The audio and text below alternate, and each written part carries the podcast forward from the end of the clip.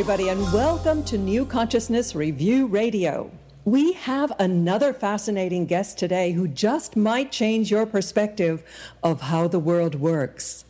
I'm your host, Miriam Knight, and our guest today is Howard Falco, a spiritual teacher and author specializing in the power of the mind as it relates to the creation of the experience of life. Howard was a successful investment manager and a family man who began to question the meaning of his life. He had a spontaneous and extraordinary expansion of mind in response, which led to a shift in consciousness that opened him up to answers to many of humanity's most persistent questions like Who am I? Why am I here? And why do I suffer? He recorded his experience in a truly breakthrough book called I Am The Power of Discovering Who You Really Are. Howard, welcome. I am so happy to have you on the show. Well, thank you very much, Miriam, and uh, I'm glad to be here. Thanks for having me. Your book is such a rich source of food for thought that I can just see you, that you poured your heart and mind into it. Can you start by telling us about this extraordinary experience you had? What was it like? Well, it was um, it was scary at first when at the point at which the questions came, which started this whole journey for me. Um, and when I say scary, I mean I had gotten to the point where I had ran out of answers in my mind to what it takes to become truly happy in life. Um, I had a very happy marriage, two wonderful children, a job I was content with at the time. And I always felt like I had, had to do more, be more, and have more. And I thought it was the accumulation of the last thing I needed. And one day it hit me like a ton of bricks that money wasn't going to be the answer because I already had so many of the things that money couldn't buy the relationship with my family and my wife, uh, my health, uh, many other relationships in life that just couldn't be bought with money. And so I got very scared. I said, okay, if that's not the answer, then I'm out. I don't know what the answer is anymore. And that's when I asked these very, very deep and intense questions about what are we doing here? What's the purpose of life? Um, why do some people suffer and some people experience joy in their lives? And I asked with a deep intensity. And basically, Miriam, I went back into my life. And through the course of my daily walk, those answers started to make their way straight into my awareness. And that was wow. the beginning. Were you particularly spiritual before this happened? Why do you think it happened to you? Well, that's a great question. And one of the most exciting things about my experience is that I was not spiritual at all. I didn't even know what spirituality really meant. I thought maybe it was connected to religion. I wasn't religious at all. Um, I had not formed any concept of the idea of what God meant.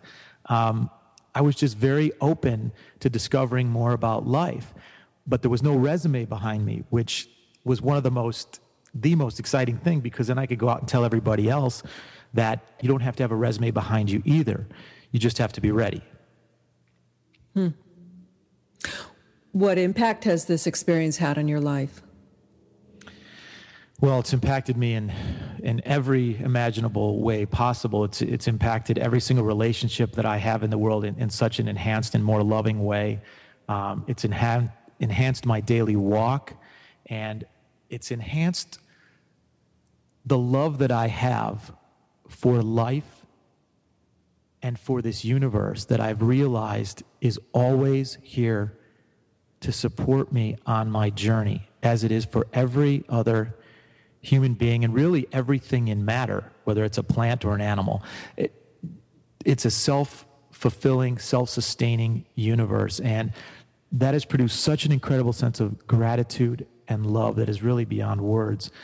So it's had a tremendous impact in, in in so many different ways. And of course, now putting this material out through the book and being able to share this with the world, um, I can't even, it's, it's beyond words to describe. So, how, how did this teaching get revealed to you? And what mm-hmm. would you say is its core message? Well, the teaching got revealed to me um, I was, uh, interestingly enough, two weeks after I asked those very intense questions, I was in a seminar for the finance business, which I was in, where a gentleman was talking about the nature of your beliefs as it relates to what you experience in the financial markets, as it relates to trading markets. And I was fascinated by this because no one had really taken this angle on it.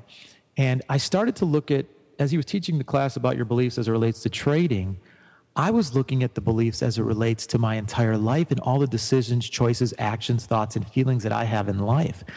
And what hit me was that I am in charge of my happiness at every single moment by what I believe to be true and how I frame my experience. And this sent me into this incredible state of bliss where I realized it's up to me. Even more importantly, I realized that this information was directly connected to the questions that I had asked two weeks earlier. And I was astonished by this. I could not believe that I had asked a question, and through the, the daily coincidence, if you will, of my life, the information made its way in. Um, just like it may be doing right now for many people who are listening to this. It's no different. So um, I did the only thing that one could do after they realized that, which is I started to ask a lot more questions, realizing that if I was just present, not forcing the issue, but just present, amazing things would, would work their way into my reality. Uh, or, or would show up that were always there, but maybe I wasn't ready to see because I hadn't connected the dots yet. So I started asking more questions, and I had a second experience four months later um, where many of these much bigger questions, the answers all rushed in at once. And the whole experience is in the introduction in the book, but um, it was uh, uh, an overwhelming moment that took roughly two years to process. wow. Yeah. Like a like a download. Yeah, it was. It, yeah, but no time. It was. It was all instantaneous. It was if time had collapsed between question and answer at this second experience in December. And um, again, it's sort of a beyond words uh, to describe the experience at the moment. But what was so exciting again was um, the understanding that everyone is worthy and capable of experiencing the same information. And that's what really drove me to write the book and, and share the information. And then, I'm sorry, you asked a second part to your question. Um, what was the, the experience like? The, yeah, the, the core teaching, if, oh, it's, if I could sum it up, um, is love who you are. See the perfection in every single moment of your life because it's been nothing but perfection uh, that's led you to this very perfect moment right now. And I think as you can do that more, as you can see that perfection and learn to love yourself more, um, the world of possibilities for you in every desire, in every aspect of your life, in everything you're looking to enrich or experience just opens wide. And you start a whole new set of thoughts, feelings, and actions that lead you to honor more of this love that you now feel for yourself? You know, for a lot of people, uh, they are not comfortable in their own skin, and, and loving themselves is probably their biggest challenge, or feeling that they are worthy of being loved. Mm-hmm. Um, so, so that's a biggie. Um, you also say in the book that what matters to you is a reflection of who you believe you are. So is that a clue that we can use to to to get a start on loving ourselves that's, or? That's yeah that's an excellent point miriam. Um, uh, yes exactly. Um, because here's the way that i experienced works who you believe that you are based on the limitations that you've put on yourself or the lack of self-love is everything that your ego goes out to try and validate as true. So if you believe yourself unworthy of love, you will purposely put yourself in a relationship with somebody who will demonstrate that back to you so that you can get the validation of that experience. So your ego is really your best friend in life. It's there to serve you in every truth that you hold about yourself. But the beautiful thing about that is once you realize that, you can see through the experience of your reality what you believe to be true. So now that you know what you believe to be true because of what you're experiencing, finally you have the opportunity to decide whether or not that truth still serves you. And that's the moment of transformation when you decide, no, this may have served me all my life up to this point and created X amount of suffering But do I want to continue this experience? Am I ready to open up to a new idea of who I am. Because the moment that you do embrace that, the moment that you do open up to that possibility, your ego, as the actor that sticks perfectly to your script, will go out there and now honor you in an entirely new way if you're ready for it. Uh, well, I, I, actually wanted to discuss your view of the ego a little more in depth because you have a different take than most people. Mm-hmm. Can you expand on the role of the ego in your scheme? Sure. Uh, there's a couple different acronyms I use for the ego. The one in the book is um, uh, uh, the actor that sticks perfectly to the script, that it goes out to validate what you believe to be true. Or you could even say ego is energy goes out. So it's all the energy that you exert into the world through your thoughts, feelings, and actions, the conditions that give rise to your experiences. So every choice you make in every relationship and every experience brings you something that ends up attempting to validate what you believe to be true. And when you are in conflict, when, you when your ego is having a hard time validating what you believe to be true in the world, that's when suffering occurs.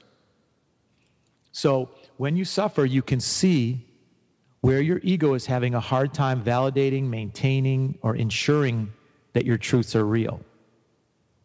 And so you have two choices. You can continue to work hard to manipulate reality to conform to what you believe to be true, or you can accept the truth as it is, which immediately puts you back in a harmonious state. Then you're in the most powerful state to work from there to create what you like. So to sum up, the ego to me is the mechanism that takes mind and turns it into matter. Hmm. That takes the idea of I and turns it into am. And when we do hmm. that, we're at total peace. Howard, you say that um, the the essence of all creation I, I love the way you put it. The most powerful declaration in the universe is I am. Tell us why this is so powerful and how does it actually affect our reality? Well, you can look at this um, at any stage of matter. Okay, so if we took the simplest, now it doesn't declare it when I say this about the simplest, and I'm going to talk about let's take a rock or a boulder, okay? It's not saying I am in the same way that a human being has a conscious awareness of that, but it is saying I am through the frequency that its atoms and molecules are spinning at to exhibit itself as a rock, as a particular type of rock or boulder. Okay? So that is its expression of I am. Now, if you don't believe that a rock or a boulder has a will, to declare itself so, pick one up and try and break it in half with your hands. So there's a certain threshold of tolerance that's demonstrating that I am. It's the same thing with a plant where the I am is in the seed. I am an apple tree or a specific, a McIntosh apple tree. And it demonstrates that throughout the course of its existence. It's the same thing with an animal. And it's the same thing with a human being. Now, what's important about us, since that's who we're speaking about right now, is what you believe to be true is what drives your every thought and action in life. And so, why it's important, Miriam, is as it relates to what your intent is right now. So, if you're at total peace right now, then there's nothing to do, and there's no questions that will be asked.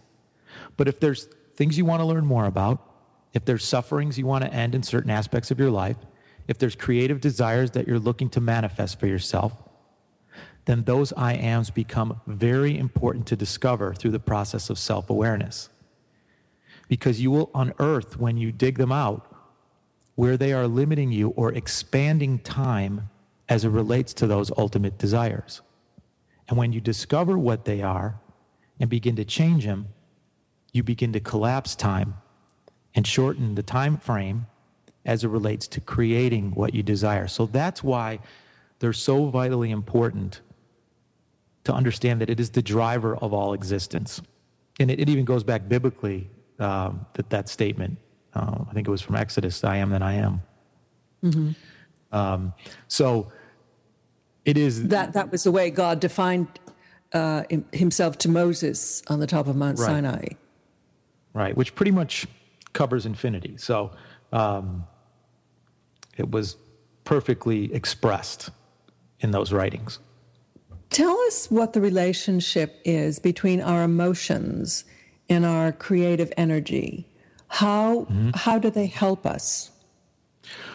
Well, the emotional system is designed to help us stay in what we feel is balance for ourselves. So when we get to a place on our walk of life where we have an overabundance of positive energy flowing through us, for example, uh, we uh, win money in the lotto, or our sports team wins a championship, or um, you know the the political candidate we like wins. We have an abundance of positive energy flowing through us. And when it exceeds the capacity that we're used to, our emotional system is the way that it gets us back in balance because it's it uses it like a catharsis where it flows through and out the emotions. So joy, happy, screaming, yelling, jumping up and down. And in cases when a city wins a championship, it's so uncontrollable that they turn over cars and, and break windows and start fires in the attempt to get back to balance uh, because most people aren't used to that much success in their daily walk. So it, they've got to get themselves back to who they are by shedding that energy. The same thing works on the negative side when we experience something that is in disharmony with what we believe to be true. On the negative side, for example, someone in our family who find out uh, suddenly passes away, or a breakup of a relationship, um, or our sports team loses everything goes to the other side of the spectrum, the negative side. We feel downtrodden and, and depressed, is the expression we use, and we cry and we pound our fists in an effort to get out that negative energy to bring us back to a tolerable state of balance.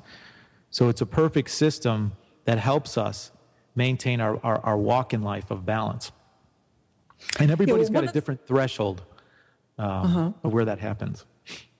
One of the things I didn't quite understand in that table was it sounded like you were saying that um, all of well you know it's like a pendulum coming to rest in the center um, not really feeling comfortable at any of the extremes now can we move our own kind of center of gravity more into the happy side or is it always desirable to have it at that point of peace and lack of emotion or relative lack of emotion? Uh, it depends on intent, but that's an excellent question because everybody's point is different. So there's some people that grew up in a very depressed household that think that that's normal. So to not feel depressed is to be out of balance. So the minute they feel at peace or the minute they feel some sort of joy, joy, they will sabotage it in order to get back to their point of what they believe where they believe they are, who they are.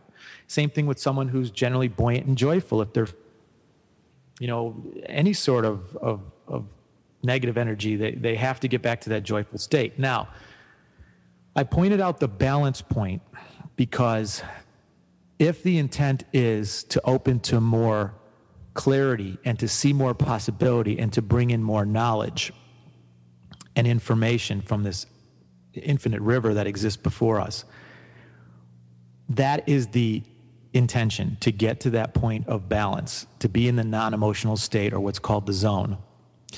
In sports, that's where your optimal performance comes in. In dealing with financial markets, that's where you see everything perfectly. In relationships, that's where you can actually understand your partner the best and be in the and, and work to be in the most harmony.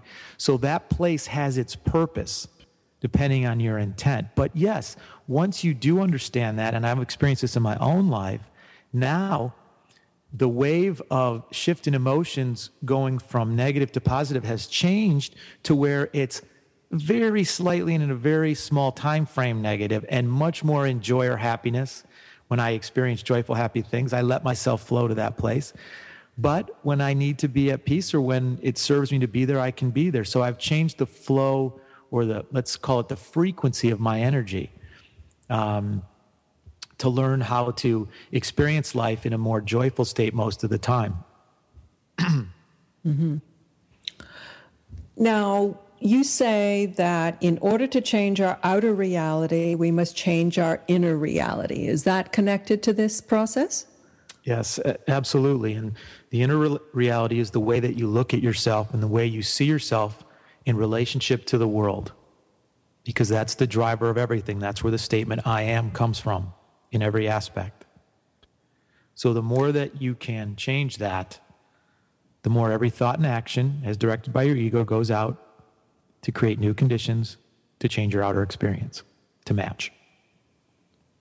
Why don't you give us some examples of using the I am statements? How do you apply them to yourself, for example? Well, let's say you're in, uh, you've gone through a series of relationships that haven't been fruitful or haven't been fulfilling.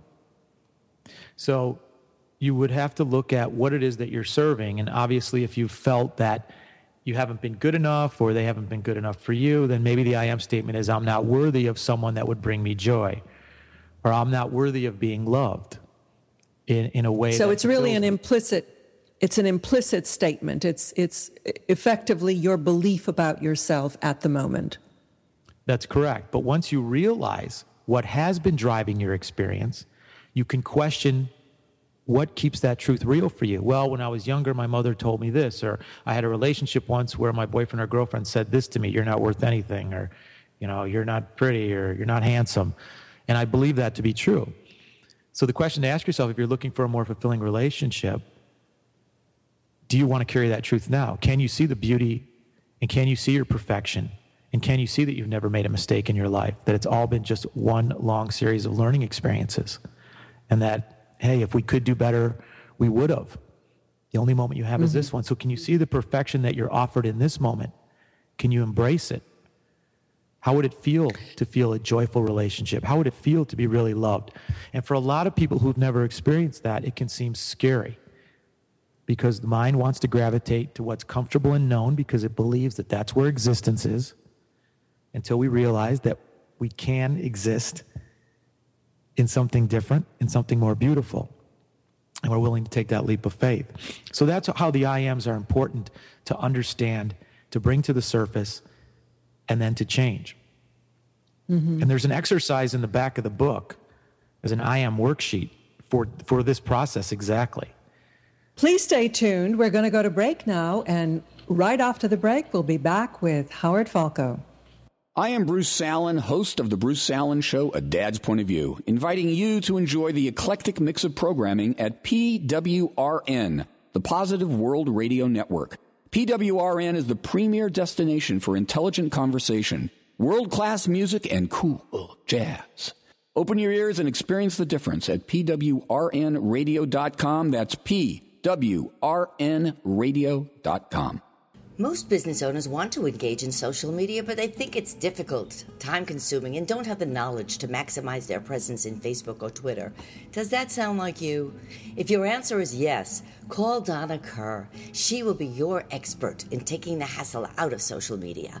For a free one half hour consultation, call Donna at 951 672 2968 or visit www.donnakerr.com today. The Second Street Dreams Audio Network is delighted to be a partner with Positive World Radio to bring you New Pages. I'm Jude Lilly. So, who's written a new book and what's it about? My name is Shelley Shepard Gray, and the book I'll be discussing is called The Caregiver. The Caregiver's subtitle might be An Amish Love Story or an Inspirational Romance. The story is mainly about um, a gal named Lucy Troyer. She is Amish. She is on a train heading to Geauga County to be a caregiver for her cousin Maddie, who um, is recovering and uh, from breast cancer. Turns out Lucy has quite a story. She um, is a widow. She has uh, survived an abusive marriage. And years ago, Maddie had been her caregiver, giving her strength uh, Lucy falls in love again, and uh, but it's also a, a tale of two women who have survived some very difficult things and have helped each other through them. Author Shelley Shepard Gray, who is not Amish, says she's fascinated by the community. The book is The Caregiver. New Pages is supported by Cruise Creative, video production and motion graphics at crewscreative.com. I'm Jude Lilly on the Second Street Dreams Audio Network. You're listening to the voice of planet Earth, the Positive World Radio Network. And we're back again with our guest, Howard Falco, the author of I Am. Howard, um, you had a really interesting take on addictions. Tell us how mm-hmm. you view them. Well, addictions are the current method of use that one believes is the only path to a more tolerable state of mind. And so it's the it's the one that's chosen continuously over and over again. What's interesting about it is the state of mind is always temporary. That's why it's an addiction because they have to constantly use in order to elevate that state of mind. Because the minute that whatever the drug or the experience of choice is um, that the addiction is wears off, the mind immediately slips to an intolerable state of mind, which then again drives the person back to the method that they perceived worked in getting them to a more tolerable state of mind. So, the real transcendence of addiction are the thoughts that are driving the negative state of mind because once those are changed, there's no more negative state of mind. And once there's no more negative state of mind, there's no more need for the mm. addiction. So that goes so, back to your I am statements. Correct. It, it, it, goes back to what is it that's causing that negative energy, be, energy to be generated in the mind that has been deemed intolerable, whereby the ego immediately is in an all out race to find something that will lift that state of mind to where they believe they can tolerate life. Amongst the many addictions, from drugs to alcohol to sex to uh, shopping to uh, cosmetic surgery. Now, it's interesting because none of these experiences are right or wrong in life in general. There's nothing right or wrong about them.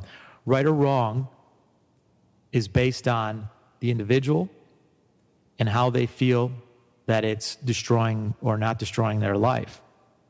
That's when it becomes right or wrong. Um, and obviously, for many addicted people, it, these, these addictions, because the, the ego is so focused on that for survival that all other morality or right or wrong or any other um, normal processing of, of what should be done is completely wiped off the map in lieu of getting the quote fix and getting that state of mind back to tolerable. You you talk about the uh, emotions of guilt uh, about past mistakes as being uh, not necessary or not helpful, or you show how to release them. Can you expand on that? Yeah, this is one of the very key aspects of all the material. And what I talk about at, at the end of section three, which is the last section um, in self awareness before we get to the creative process in part four, um, is that the biggest limit on self love are the false concepts of guilt, shame, and regret. Because as it, release, as it relates to the release of more self love, these concepts are poison. They are worthless concepts. They are man made concepts designed to manipulate and control in order to quell people's fears of others who aren't conforming to what they want them to do. So they shame them and guilt them and use regret with them in an effort to manipulate them into new behavior. So it's just the way that we've evolved and used these ideas. But now we may be making new choices as it relates to the release of more self love. So guilt is looked at as something I, I should have done differently or I'm guilty for that. You aren't guilty now for it. You were guilty of doing that or responsible for creating that. And there's nothing wrong with acknowledging that in the past. The problem comes in when you state in this moment, I am guilty. Because if you're stating, I am guilty on some level of your subconscious, you are sending an instruction to your ego to find an experience again in the world that will allow you to know that that's true. So the only way to true freedom is to release yourself of any guilt in this moment, because in this moment, you're perfect. That was who you were. It is not who you are unless you decided to be so. And it's the same thing with shame. And it's the same thing with regret. Regret says, I, I could have or I should have done better, I would have, could have, would have, and should have. Three lies. Um, the truth is what you did. And if you could have done better, you would have. That is the simple truth of it. There is no other truth. So acknowledge that that was part of the process and part of the learning experience, which takes you into the present moment now, allows more self love, and starts you on a new creative path of demonstrating and honoring that self love. It's a very, very powerful part of the book. It really is, uh, and it's reflected by so many wisdom teachers, uh, you know, from Eckhart Tolle onwards, that now is really the only time that matters. And in this moment is when you can create your reality. That's right. And, you know, it's all well and good to say that too. You know, now is the only time that matters and, and to get into the now. But for many millions of people out there, eh, they have no concept of what that means. What do you mean get into the now? What does that mean? I, I don't, you know, I'm here now. But what really drives the person into the now is not any thought of getting in the now. It's a state of understanding that automatically places them in the now because they have liberated their mind of the baggage and the past of would have, could have, should have, or the fear of the future. So, really, the path to now is not thinking, I need to be present, I need to be present. That doesn't work most of the time. It's the path of self awareness, it's the path of self reflection and self cleansing of what is weighing you down from being in the present moment more of your steps in life. Mm-hmm. So I just wanted to point out because I think it's really important um, for people to understand the process that automatically generates that state of presence. You you were talking about um, in the context of, of guilt um, and and pressure, peer pressure, pressure from outside. Um, we do tend to look outside for approval and for validation which many consider normal. Now, you're suggesting that we change that particular practice.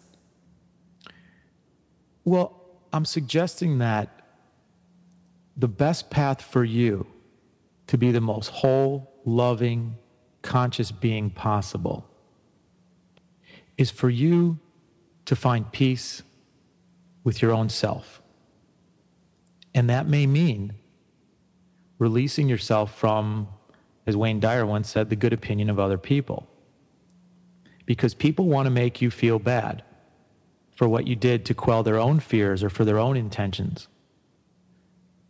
But once you realize that you don't have to answer to anyone but yourself, and that the only true approval you ever need in life is your own, that is when you're truly liberated to follow your path. And it doesn't mean you're not acknowledging what you did in the past that someone tells you you're guilty of. You're not, you're not uh, removing yourself from that responsibility or the way people will treat you because of that's how they've tuned to you for their own survival. So they have to remember that. You're, you're not being ignorant to that. You're fully acknowledging that, but you're now doing it from a place of understanding that this is the only moment you have. And in this moment, you're perfect. Yes, that was the past. I can't change it. Okay? And I'm sorry that you feel that way. But that's not who I am anymore. And that's it. And if they don't believe you, guess what? By the demonstration of who you are over time, they will. They will retune to the new you, and the old you will fade away quickly because life adapts to what is. And you're generating that for other people in their view, in their minds, in every thought, feeling, and action, every time you're with them. So anything can be changed in any moment. That's what's so hopeful about any relationship or any experience, whether it's relationships you have with your kids or, or friends or, or um, with your creative desires. That can be cultivated, nurtured, and changed right now, beginning right now. Now, there's a process to that. But when you demonstrate that this is who you are and you continue to put that love and energy out before you know it, your world changes and the, what you experience from it changes. You had some really good advice on dealing with stressful situations. How do you think we should handle them? Well, it depends again. I always go back to it depends on what your intention is. If your intention is to be calm and in your most power, for creative growth and to actually change the situation or have an impact on it, the stress most likely is not going to serve you in, in that effort. So the stress usually comes from fear. And if you peel the onion back on fear, it's coming from the fear of my survival in some way, shape, or form that I feel is necessary. Whether it's I'm stressful about my job, or I'm stressed about my relationship, or I'm stressed about my finances. So it leads to a fear, which leads to survival. So, it's to take a minute and just breathe and realize that the stress is coming from a projection of most likely the worst case outcome when you're dealing with a sea of infinite possibility. In other words, there are millions of other potential outcomes that can occur. And just that thought alone can give you enough of a breath to relax and go, okay, that may not be the only outcome that occurs. I am going to survive. That, that's another one is the idea of survival in general. Um, and this goes a little bit deeper, Miriam, but once you realize that it is your survival that is never in doubt, You've gotten through millions and millions of years of, of transformation just to be here. You've gotten through every other aspect in this lifetime that you thought you'd never get through, but yet here you are.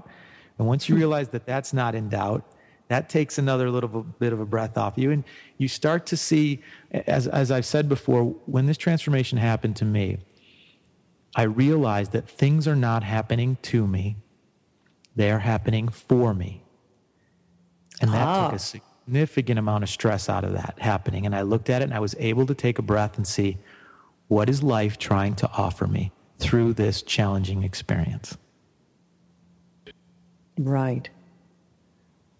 Offer you, teach you, exactly. help you grow. Because, because every experience, every single experience that you have is related to that growth, is related to a question that you've asked, or a desire that you've prayed for, or something so if you prayed for a, a, more loving relationship, the conflict that you're experiencing right now at this moment in your current relationship is there to reveal something to you about the path to that desire. If you mm-hmm. ask for a better job and you have an experience at work that's just horrible, same thing. You say that we have infinite creative potential. How do we exercise that? Well, it starts with an intention. What is it? What's the most pressing thing right now that you're looking to create in your life? Once you know that, then you can begin the questions. How do I? How does this come together? How do I create this?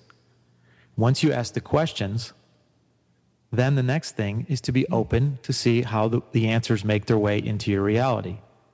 Because they're coming in in every single moment, as I said before, just like this moment right now. Once the information comes in, that's what gives you the opportunity to take that information in and benchmark it against what you used to believe was true to see if you're ready to change those truths or those I am statements. And if you are, because there will be a requirement for certain I am statements to create what you want and to, to, to create in life, once you are, you'll begin to make those new statements in your, in your mind and then those statements require that you demonstrate the truth of those statements through your thoughts, feelings, and actions. So, what are you doing to create what it is that you're looking or what it is that you desire in your life? Well, that, that's, that's actually a refreshing. That's a refreshing change on on the usual law of attraction gurus who talk about visioning, but they forget to mention that you actually have to take the action.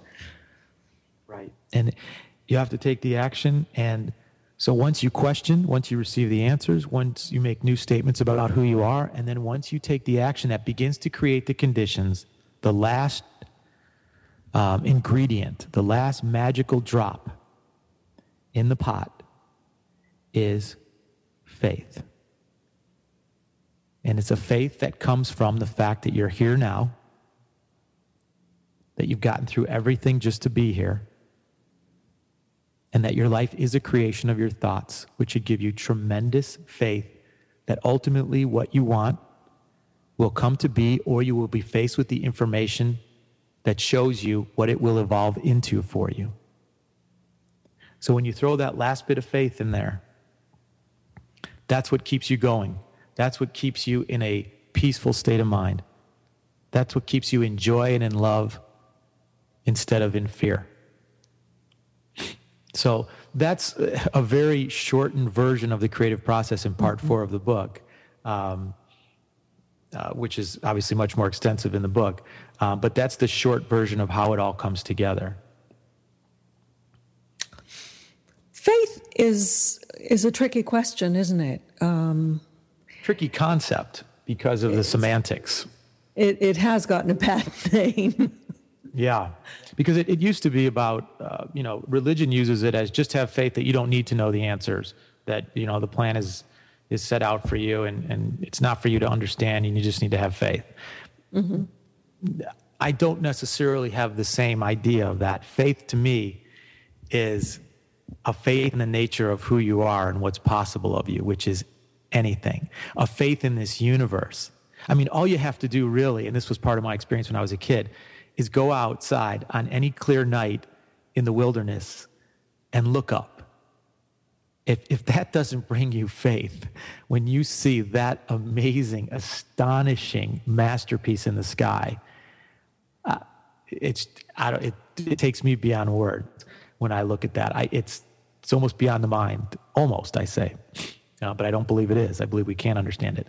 Um, so it's really about a faith in who you are and the perfection of your own self, because there is nothing but perfection.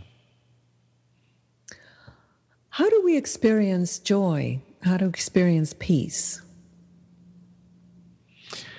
Well, joy and peace come from the harmony in our daily walk with what we believe to be true about who we are in our world and what we experience from it.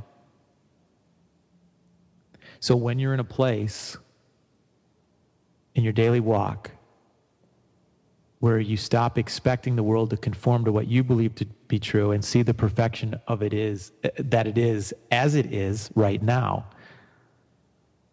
that's when you're in your most powerful state. That's when you're in joy. That's when you're in peace. And it's not joyful because you see some of the bedlam and chaos in the world but you're joyful because you understand that there is a perfection that underlies it. And it's always for you. Because the eternal question is not what's happening, but who do you want to be in relationship to what's happening? Do you want to get sucked into the drama and get upset about it and then be less effective in your daily walk of spreading joy and love to the people around you? Or do you want to trust and have faith in the universe and the emergence of consciousness and what it's revealing so that you can be in the most powerful state to create it in the way that you desire? That's a very powerful message. Howard, what, what is your greatest hope for this book? How would you like it to be used?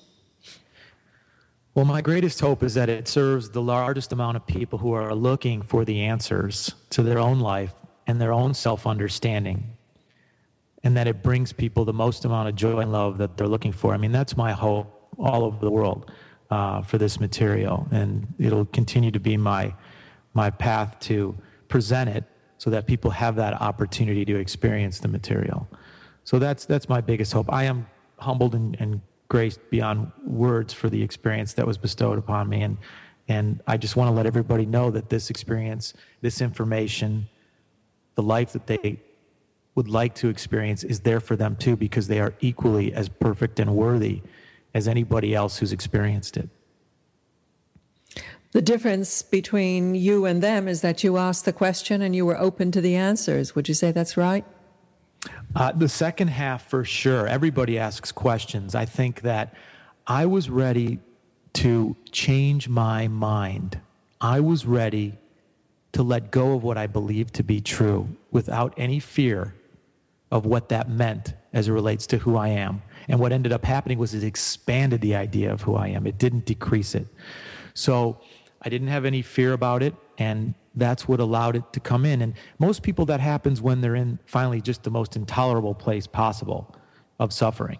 But it doesn't have to get to that level. It can happen right now to you if you're just ready for that change. And if you're not, that's perfectly fine too. It'll be more of a staged process or um, more of an escalator or an elevator as it relates to expanding this information rather than maybe a, a rocket ship. So it can come in all different ways, shapes, and forms. I'm all in favor of rocket ships personally. well, it, it's it's certainly the quickest experience, but it's not for everybody because uh, it's you know it can it's a lot of information to digest, but it, it can be too. So yeah, it's. Um, but that's what life's all about. That's what's so exciting. It's about the process. It's about the unfolding time, um, as it relates to the expansion of awareness of who we are. Um, and it's a it's a beautiful, magnificent, and um, there's such an elegance to it, Miriam, uh, to this universe. Such an incredible elegance. Do you have the sense, or did you get the sense when you were, you know, having that numinous experience, that there is something special about this time that has caused this to happen now? Because I'm I'm hearing of experiences like this with greater and greater frequency. You know, we, we might be at a point in our evolution where um, things are speeding up, but they've always sped up. Um, you know, at each stage in the process of human evolution, everybody thought, wow, this is amazing uh, that this is happening now. And now it seems to be moving, since we've kind of exhausted all the outer things on the planet, I think it's moving more inward to our mind and, and the evolution there rather than the evolution of matter outside of us. So, yeah, I think that we're turning the eye inward on ourselves like never before. I mean, all you have to really do is look at reality TV and the explosion of that. You want to talk about the human eye looking on itself in every different scenario possible um, through mm-hmm. public, you know, through television. That's what's happening. Consciousness, it's turning its eye on itself. Um, and so this is a part of that process. Um, but it's, it's, it's, it's very, it's very exciting. I'm, I'm very, very hopeful for humanity. Um, you know, again, I don't believe that it's a question of if any of us are going to survive. We're, we're here now. We've always been here. Uh, but it's a question of how. And I think what we're learning, Miriam, is that there's much more power that we each have in the how than we ever imagined possible. Well, that's an amazing note to, to end on. Howard, how do people find out more about your work? Well, they can go to the website for the book, which is www.thebookiam.com, or they can go to my website uh, where they can find much more information there as well about my uh, schedule and blog in the book, which is uh, www.howardfalco, that's F-A-L-C-O, uh, dot, uh, dot com. Uh, and of course, I'm on Facebook as well under Howard Falco. Mm-hmm. Okay. Well. And the book's available everywhere. So. Oh, and I might uh, add that it was published by Tarcher? Uh, Tarcher Penguin, right. Tarcher Penguin. Tarcher Penguin. Right. And through NC Review, a word from yes. our sponsor. okay. Absolutely, through NC Review. Well, that's it for this week. And thank you so much for joining us on NCR Radio. So until next time, I will leave you with these quotes for the day. Eleanor Roosevelt said, The purpose of life, after all, is to live it, to taste experience to the utmost, to reach out eagerly and without fear for newer and richer experiences. And Albert Einstein said, Imagination is everything. It's the preview of life's coming attractions. Goodbye and God bless.